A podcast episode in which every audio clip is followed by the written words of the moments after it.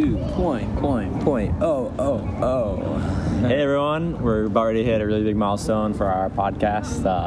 We've been doing this thing for, I don't know how many years, 5 years? 5 years now. And we're about ready to hit our 100th episode.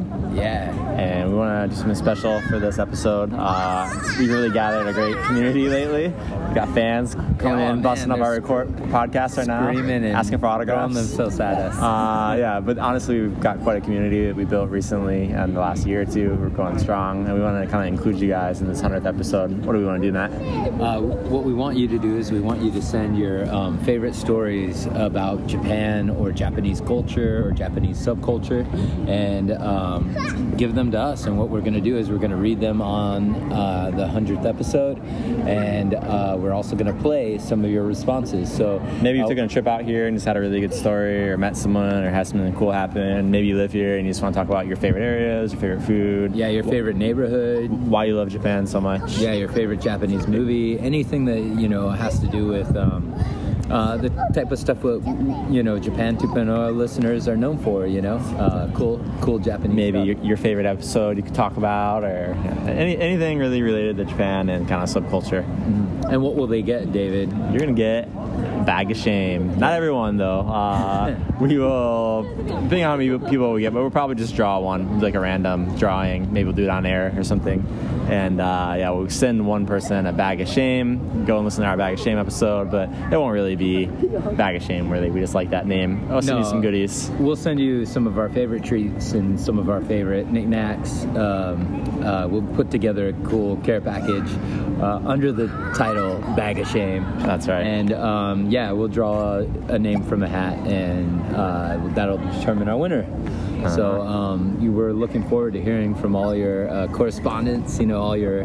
Oh, yes. You got to get creative. There's two ways. I think the way we would really love it if you did it would be sending in an audio recording. Pretty much all smartphones these days have a voice memo feature. It's actually how we record the podcast, nothing that high tech. So if you could just record it on that and send it to our emails, probably the easiest place. Maybe even on Facebook Messenger, they might have a way to receive files, but I think other social media is not really good at receiving audio files. So yeah, we'll definitely be checking our email, so email us at Japan 2.0. it's Japan 2 point spelled out and 0. That's right. And that no spaces at gmail.com. So you could write us and we could read it on air if you're a little shy to record your voice, but so we'll be doing some of those, and then we'll just play clips if you send in audio, which should be awesome. Yeah, and we'll announce the winner at the end of our 100th episode. That's right. Please send us all your ideas and anything you'd like to share. We'd love to hear from you. Yep. Look forward to it. Mystical world of game and wonder, arcade sensors like no other. Nostalgia, every moment, everything you see, wanna jump all on it. Damn, walking through these halls, my childhood is written on these walls. I breathe the air deep down. I know this place is where I belong. My destiny, my wildest dream, my fantasy, my inspiration, and my energy. Everything up to this point, this place has led me. There's a place that's better. My fascination can't go on forever, so real. Like a faded meeting with a friend who knew shape from beginning. 2.2.2.0. Hello and welcome to Japan 2.0, the podcast about Japanese culture and Japanese travels and Japanese events. Good, yeah. I'm Matt. That's David. And we're coming at you today with a topic that is a little different from us, but something we've wanted to do for a while, which is cover some kind of pop culture and news stories, that are happening in Japan. And so we cover a lot of things that are a bit, I would say, timeless, you don't have to be listening to this in 2019 to often, I think, get something from it. And the danger, I think, in reading a news story is that it might, if you listen to it 3 or 4 years later, it might not be that relevant anymore. So we've kind of gone through some of our favorite news sources and tried to choose stories that are, I think, timeless, or they kind of say something deeper about Japanese ideologies or, just kind of culture or life here, Yeah, I think the things that we're going to cover today will also... in some ways, they could be timely because I guess you just never know what's going to change, But I think they're also pretty evergreen, I think we'll be able to talk about these topics, you know, going into the future as well. So I think it's relevant for our podcast, and sure. I hope you all enjoy this episode. If you want more, we're going to try this. It'll be a small episode. We're just going to go with 2 news stories, you know. But if you like this and we get good response, you know, maybe we'll do them a little bit longer and do them again in the future. Yeah, or if you find a news story that you think we'd have something to say about, you know, send it our way, and we'll try to see if it fits our, you know, personal taste. Yeah, we're not political, so I think we're kind of trying to avoid, like, about policy or laws or things like that, you know? Yeah, I mean, anything overtly, you know, like political is going to be kind of boring for us. I think, you know, it's just not like our cup of tea. Right, we'll probably say a lot of wrong stuff, more than usual. So yeah. Anyway, the first article I want to talk about is from Sora News 24, and they used to be called Rocket News. You know that site? Yeah, I remember Rocket News, but I didn't know they switched over. I'm pretty sure it's the same people. Let me know what you guys think, if that's true or not. But they had this news story recently about a Lawson convenience store and how the L in the neon sign was like off, and people had assumed that it was burnt out, and they were like complaining about the image and how they need to, like, you know, tighten up their image, and it's a business. But then people were like it's all on Twitter, they're like retweeting another image of that same sign from a different angle, showing no, look, actually we need to, like, show support to this business, you know, even though they're a big franchise. What they're really doing is they're protecting this bird's nest, which is built right under the L, and there's babies in there, and they had the light turned off, so it's not like keeping the babies up at nighttime, you know, and it's like letting them sleep.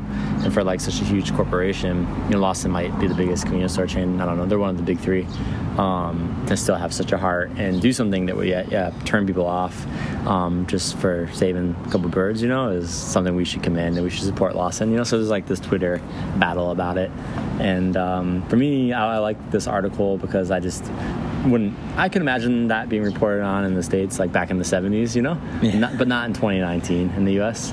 And it's very wholesome, and I think it really captures a certain pulse about Japan. What do you think about that story? You hadn't heard that story? I just no.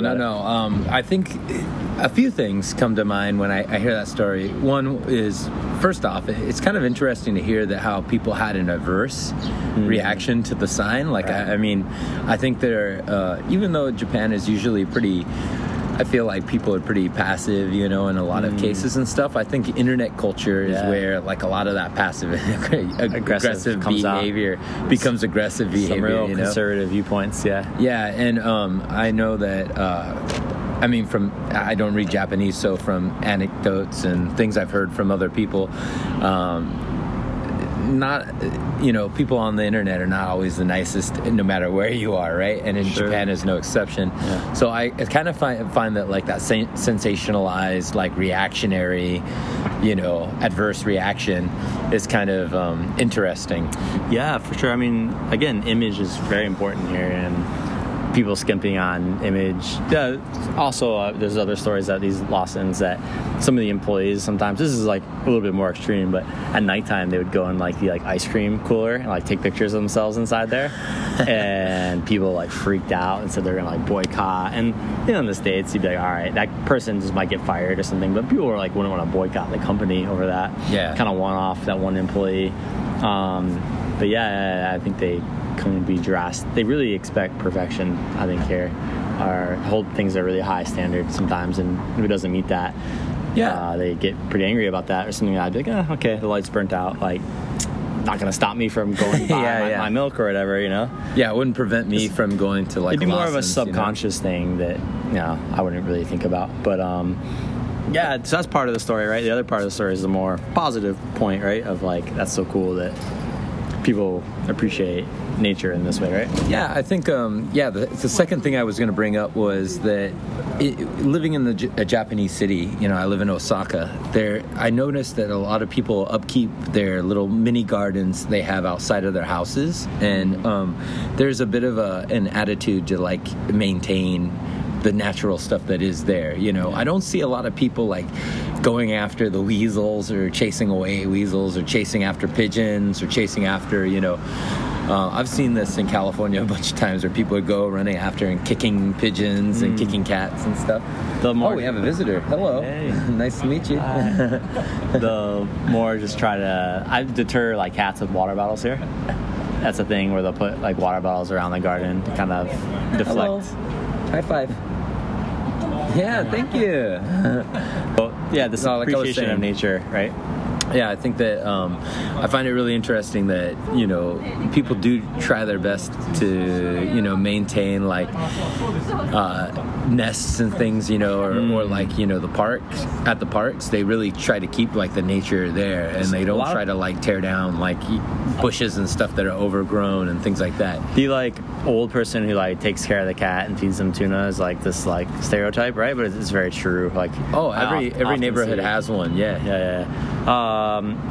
I will say, so it's something I kind of knew about before I lived here, right? Is like Japan really appreciates nature and doesn't want to disrupt nature. An area I've seen that kind of broken more than I expected was with children. And you work with pretty young kids, so maybe you can say how your experience is. But having a son, he would kill bugs, you know, like around the age of 2, he'd see like an ant on the ground, just like go out and like stomp it, or a spider. And I knew that my wife or I had not done that, because we personally don't do that. You know, I think after living abroad kind of made us that way. Yeah. And then I felt he had to have learned that from his school. And he's the only non-Japanese person who goes to his school, you know. And, yeah, like when I go to pick them up, I do notice that the kids are like 5, 6 or under do like go around and like smash bugs and like roly-polies, like they kill bugs. And that really kind of shocked me, because the adults in Japan I see are just the complete opposite of that, you know. Yeah. And it's interesting that there is that primal urge, but I think it's part of the culture that when you get older. I was just surprised that teachers don't yell at them more. Like I get really upset when Ollie does that, you know. Oh, yeah. My students, I teach some younger children as well, and my students collect dangomushi, which is roly-polies, and they love collecting dangomushi, and they always have them. I always ask them, like, you know, how do you keep them alive? You know, and they don't even consider that. They're like, oh, just keep it in this container, right? Yeah. And so right now I'm trying to actually teach them how to prolong, you know, their lives. So you find your kids kill bugs, though, like more than you thought they would? Well, they put them inside. I don't see anybody killing bugs, but I'm sure it happens. You know, I'm sure it happens during recess time, but they often collect them, and then they keep them in a hot jar or hot, you know, container, and then they die. Yeah, collecting bugs is a really, I mean, that's a whole other topic, but kids collecting bugs is a big deal. Even me living here, like, I see a lot of people jump away from bugs and stuff, but I never see anybody just, like, straight up stomp on a bug. I've like, never seen a grown adult do that. Never seen it. Just kids. And, and everybody at, like, my coworkers and stuff, they always say, oh, I found a spider. It was so hard to get it out of the house. Yeah. And I'm like, you didn't kill it in your house? Yeah, you know? Even some frightening big ones, you know? Like, I don't kill bugs, but if it's going to endanger my life in any way, I will kill it. Oh, I'm going to show you a picture of the spider that was in my house the other day. I probably know the type. There's ones that look like one step away from tarantulas here. They're called huntsman spiders, and they are gnarly. Yeah. Gnarly. And the Japanese say that those ones in particular are good luck to have in your house, so... Yeah, that'll just show you the appreciation of nature. So because they'll eat the pests that come into your house, including mice and birds. Right.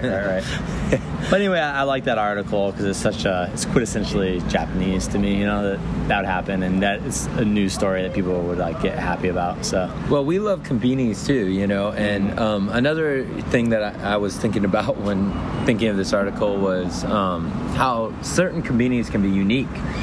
Like, depending on the owners and stuff, you get different vibes from different convenies, even though they're chains. Like Lawson's in particular is known to have, like, the Dragon Quest Lawson's, which I know is kind of a corporate thing, where they have these special pop-up Lawson's, or Lawson's, the natural Lawson's and stuff like that. I was taking pictures of all the varieties, particularly in Tokyo. You get some really unique Lawson's. Yeah. I'd say Lawson's more than the other ones.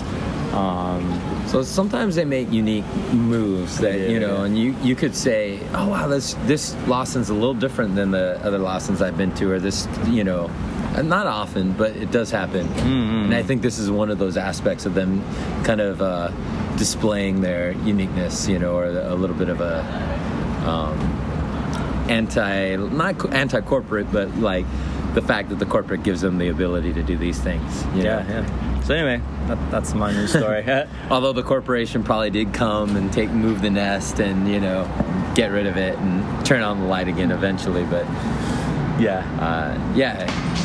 Okay, cool news story. Yeah, thanks for sharing. What do you got for us?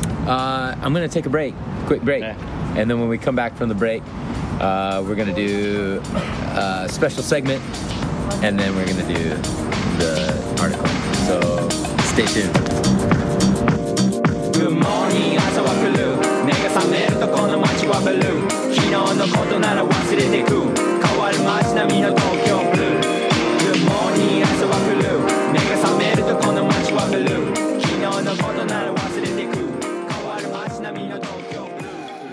a very special place that's special to me.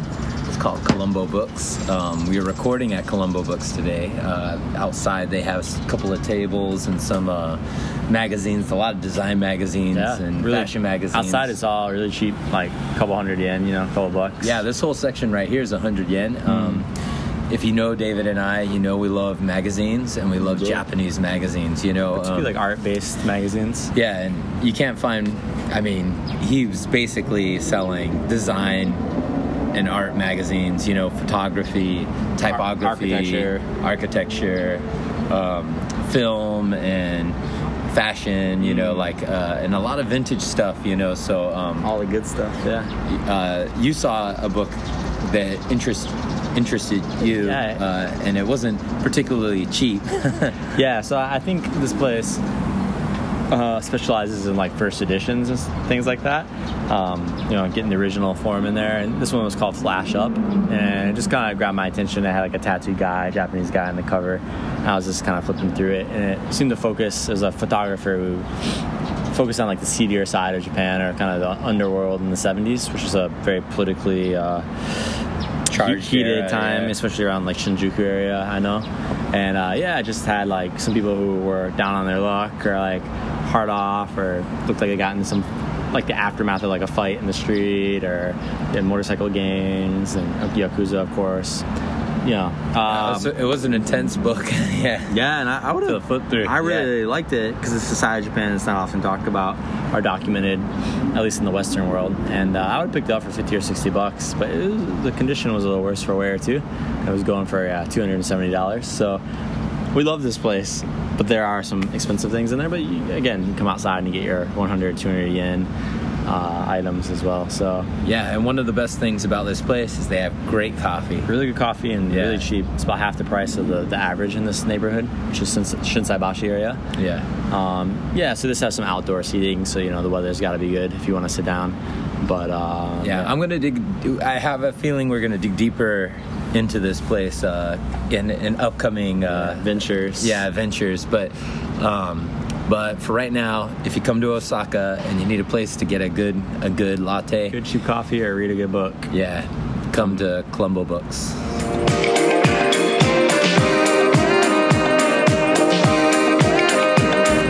And we're back. Matt's news, and we're coming with the news by article. Matt.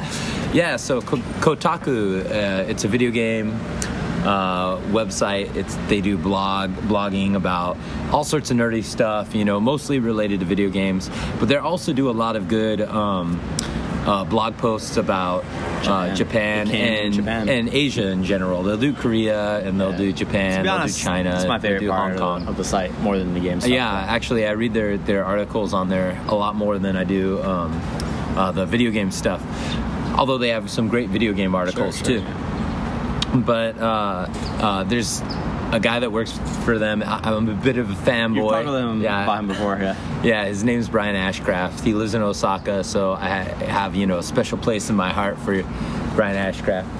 And he's written a bunch of articles about, like, Japanese culture and things going on. Whiskey. You know, more modern cultures. He has a book about whiskey. But this article really was interesting to me. It was about how tourism's changing Japan. And, you know, I'm going to paraphrase everything from the article, but basically he goes into how tourism has exponentially increased in the last 10 or so years. In the year 2000, you know, it was like 5 million people came to visit in Japan, and now it's like up to like 30 to 40 million people coming each year. And all the issues and you know, blown out of proportion issues that have come up, you know, because right now there's a bit of an anti-tourism, you know, feeling that's going around in the country, and it's especially being, you know, the media is covering it and sensationalizing it. But there are some issues that I think you and I can speak on, because I think we've seen how tourism is affecting Japan in some negative ways and some positive ways. So. Yeah, I just want to say too, like when we first got here, some of our trips here, you could kind of feel that Japan was in a slump, like economically. I think a lot of like older shops seem like they're just gonna shut down. There's no one there at all, you know. Yeah. And I do think tourism is what Japan really needed, you know. Mm-hmm. I think it's bringing in a lot of new life, and I see a lot of excitement in every city we go to, and there's probably multiple reasons for that, of course, but I do think tourism is huge for Japan, you know. So countries like neighboring countries like Thailand or something remind me of that. Like it is like a big industry that drives them, you know. A lot of Japan's classic industries, like, you know, cars or electronics and stuff, are dying, maybe some slower than others, and I do think this tourism is much needed for Japan. But yeah, with that, for people who live here, there's a lot of downsides, and I think Kyoto is the place in our area that you'll notice at first. And I always ask local Kyotoites when I go there, like, what's it like living here, like growing up here, you know, do you hate the tourism? And they generally say that they recognize it as like a necessary evil, you know, like they're very thankful that their city is well maintained and prosperous because of it. But yeah, if they could get all that and get rid of the tourism, yeah, the crowds, you know, are a big issue, I think. Yeah, I recently have been talking with someone, a coworker that's from Kyoto, and I think it's the same. She has, I think, the same opinion, but then I think also there's this idea coming up with especially the young people that Gion and those areas that are really tourist heavy are not the places to be anymore. And I it's kind of exciting for me, because I would like to see other places in, you know, Kyoto becoming, you know, kind of like cooler spots, because Kyoto is a big area, and when you go there, you're mostly in like the main, you know, you're either by the canal, or you're in Gion or the shopping Shoten-gais, right? So it'll be interesting to see if like some of the cool Japanese places move outside of the city. But but I feel sorry for people that do feel like, oh, I'm gonna avoid Gion, you know, just because it's so busy and congested, and there's so much as people have said, like tourism pollution and photography pollution, and, you know, yeah, part of it, like that. I mean, is like Japan has it's a rule driven country, right? And there's a lot of social norms where you don't have like laws, you know, or signs up in the street saying things, but you just know not to do it. And yeah, as tourism increases, the tourists aren't aware of those social norms, you know, I think. And I think it's kind of hurting Japan, and I would kind of worry that there might be a trickle-down effect, you know, of like younger generation Japanese if this keeps happening. I mean, Japan's a very special place. It's easy to say I want them to be more like the West in some ways, but ultimately, like, I like Japan because it's different. Yeah. And with the Western influence, you know, if people were, for example, graffitiing like sand dunes, you know, or some other things. Oh yeah, yeah. Negative from the article. There's that. There's I think a lot of people are kind of concerned because some of the tourism is bringing in people that aren't spending as much money as Japanese tourists would spend, or would spend. And Japanese tourism is always been a big deal in the country. Japanese don't often leave Japan. They like to travel within the country. Yeah. So yeah, they'd spend more money at restaurants and things. Yeah, that's interesting. And so one of the things Brian's article brought up was that people are spending, like, buying the cheap sushi as opposed to buying, like, the expensive sushi, which Japanese tourists would do, right? So in some ways there's more people, but they're not making as much money because they're buying only the cheaper lower items, you know. Consider that. Yeah. And then yeah, the tourists vandalizing things. So there are these Totori, what are they? Sand dunes. Totori sand dunes. And those have been vandalized, you know, like people writing, I love so-and-so. But by vandalized, it's just like, again, these are things that back home, not a big deal. It's normal, so everyone does. They're just in the sand, like drawing in the sand. It's not like spray paint. Yeah. They're just drawing images in the sand.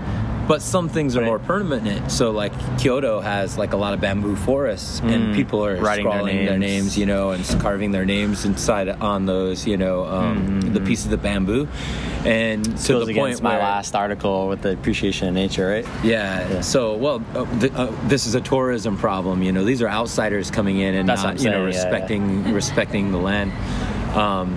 In the article, they also mention how Beat Takeshi, who's we are both big fans of. He's an actor and artist and, you know, all around creative guy. I mean, creative guy. Sometimes he has very conservative viewpoints about non-Japanese, though. So I'm interested to hear. Yeah. What he was talking about was he said that, you know, you either the Japanese have to decide, you know, do we choose money or do we choose culture in this situation? You know, are we going to cater to like all this big amount of tourism and then make tons of money? Or are we going to go and choose, you know, say no to the money and then choose culture? And I think he was leaning more towards the say no to the money and choose culture, which of course he would, because money is no issue for him. Sure, right? And again, he's a little bit old school now. Yeah.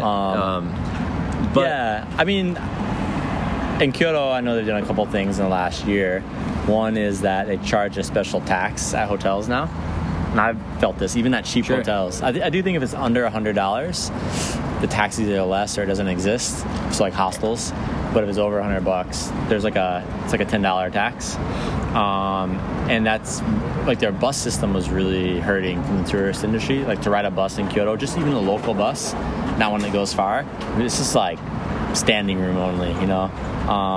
So I think they're trying to increase that system of buses out there, and just trying to use that money to keep things a little bit nicer that the tourists kind of can wear down. Just, the city's not made for that amount of people, you know. Yeah.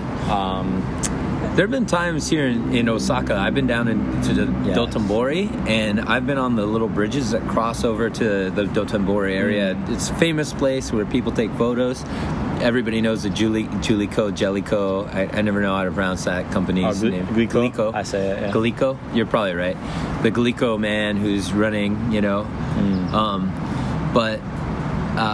Yeah, there have been a couple of times where that bridge has got to have been at maximum capacity, where there are like so many people on there, and I was like, man, in an earthquake or something, I can't imagine this is good. Like, I mean, people were packed in like sardines. Japan's already a crowded place, you know. Yeah.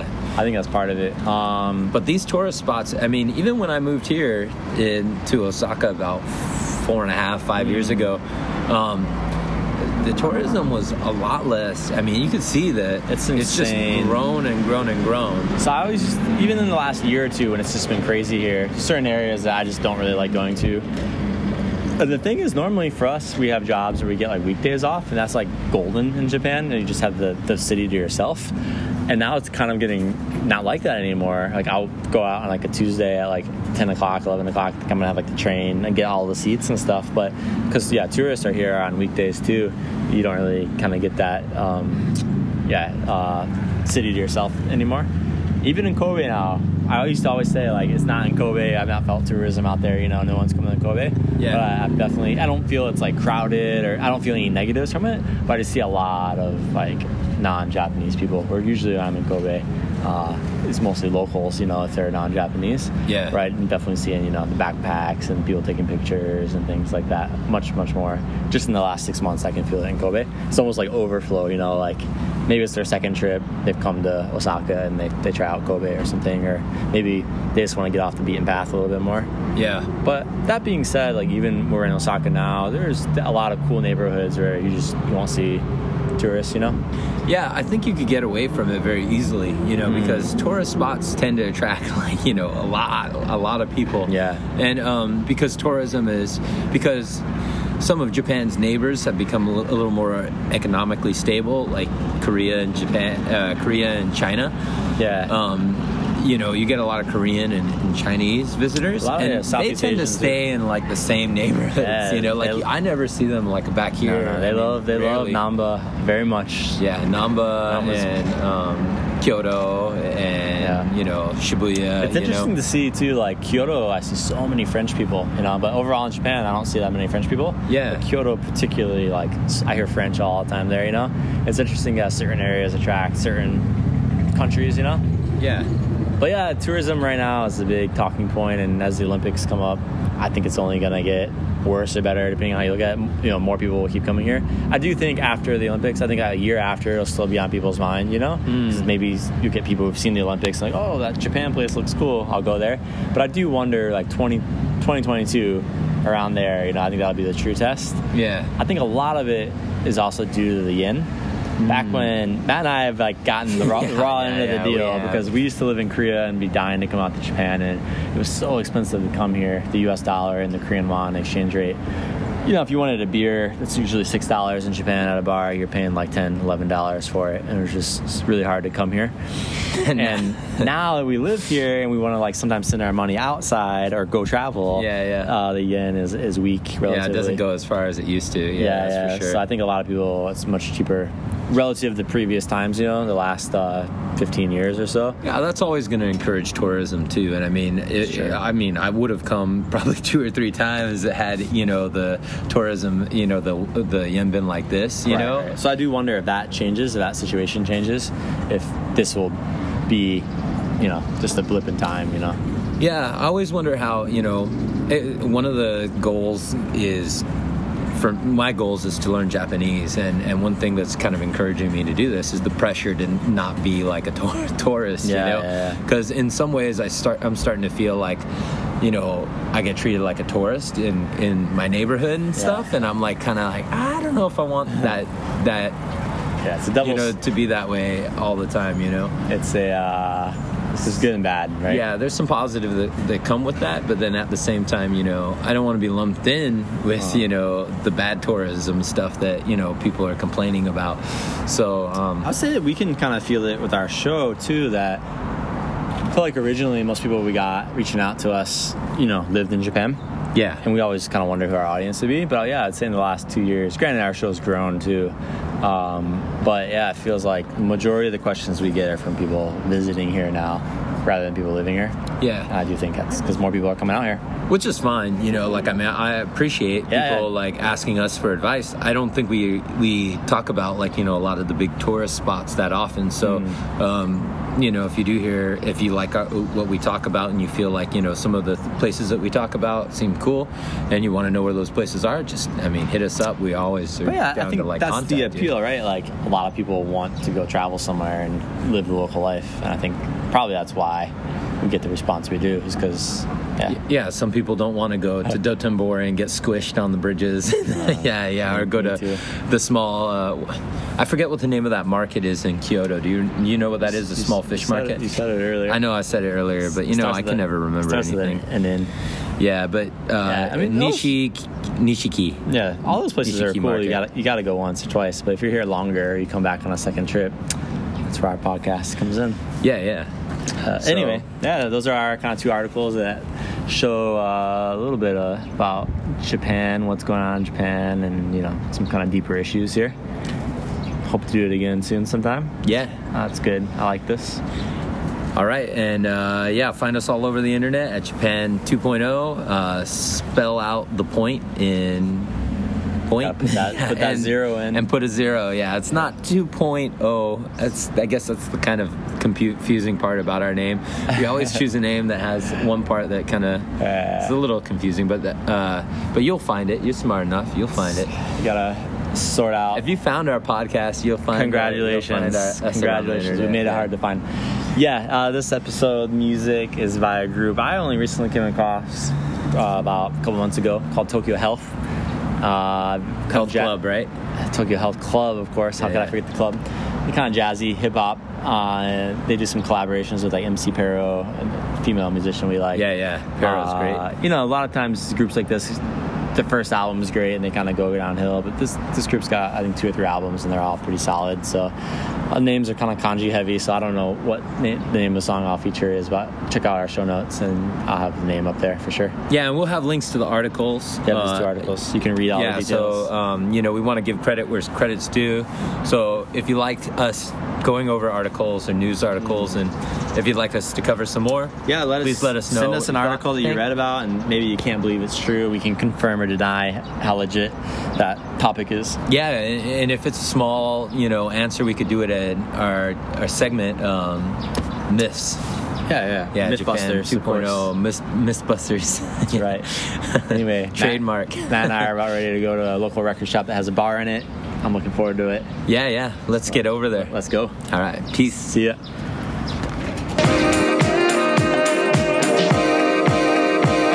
Good morning Tokyo 溶け込むシティの理想レディオ低気圧は癖になる原因不明頭ルビルはアップとダウン繰り返すまぶたの裏で見える真っ赤な信号太陽一周してまた一周浮き丸ごと白くする一瞬昨日の雨から今日は晴れ昨日別れて今日またねとか男子女子ならば夜またねああ要は誰よりフレッシュかどうか俺は電波飛ばすとよだわテレパシー君のもと届かないわ嘘が嫌いなやつは嫌いだ理解しないで好きにしちゃえサンシャイン浴びるエターナル会社員でも私の正体ヴァンパイア朝の乾杯で死にかけでもトマトジュースで復活だサンバイザー越しに透かす財布の中身消えた団体からスタンバイゴミ捨て場あの横の矢肌までするおはよう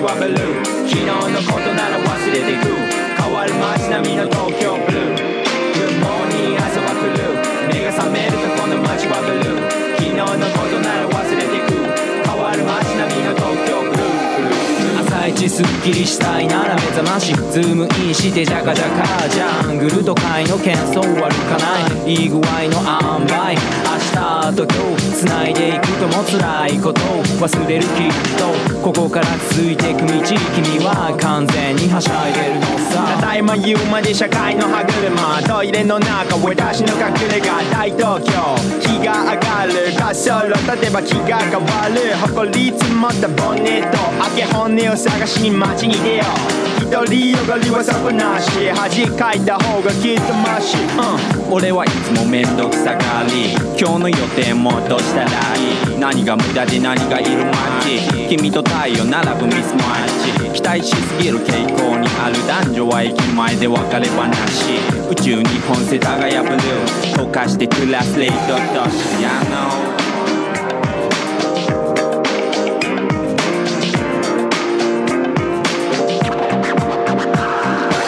夜に踊るガールは眠る頃君んちのパパは電車に乗ってゴーうち狂ってるカラスがまたバセイ壊れかけてるレディを流してる誰もいない街をウォーキン次第に埋まるこの街でウォーミングアップあっちゅう間にここから始まり Welcome to Good morning 朝は来る目が覚めるとこの街はブルー昨日のことなら忘れていく変わる街並みの東京ブルー